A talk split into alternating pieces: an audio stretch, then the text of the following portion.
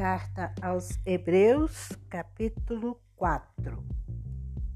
Portanto, visto que nos foi deixada a promessa de entrar no descanso de Deus, tenhamos cuidado para não parecer que algum de vocês deixou de alcançá-la, porque também a nós foram anunciadas as boas novas, exatamente como aconteceu com eles mas a palavra que eles ouviram não lhes trouxe proveito, porque não foram unidos por meio da fé com aqueles que a ouviram.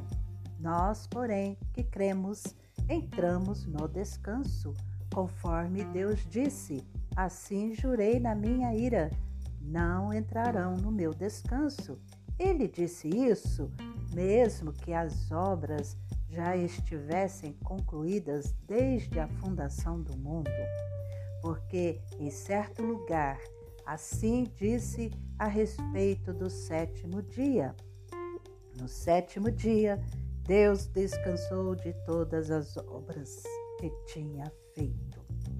E, novamente, no mesmo lugar, não entrarão no meu descanso Visto, portanto, que resta entrarem alguns naquele descanso e que, por causa da desobediência, não entraram aqueles aos quais anteriormente foram anunciadas as boas novas, de novo determina certo dia, hoje, falando por Davi, muito tempo depois, segundo antes tinha sido declarado. Hoje, se ouvirem a sua voz, não endureçam o coração. Ora, se Josué lhes tivesse dado descanso, não falaria posteriormente a respeito de outro dia. Portanto, resta um repouso sabático para o povo de Deus, porque aquele que entrou no descanso de Deus, também ele mesmo descansou de suas obras, como Deus descansou das suas.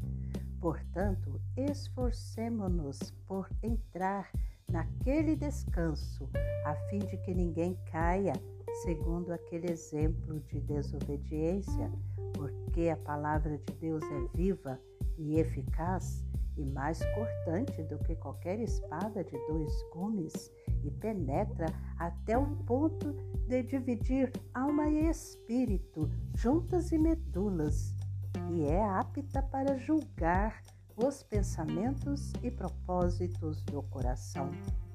E não há criatura que não seja manifesta na sua presença. Pelo contrário, todas as coisas estão descobertas e expostas aos olhos daquele a quem temos de prestar contas. Tendo, pois, Jesus, o Filho de Deus, como grande sumo sacerdote que adentrou os céus, conservemos firmes a nossa confissão, porque não temos sumo sacerdote que não possa se compadecer das nossas fraquezas. Pelo contrário, ele foi tentado em todas as coisas, à nossa semelhança, mas sem pecado.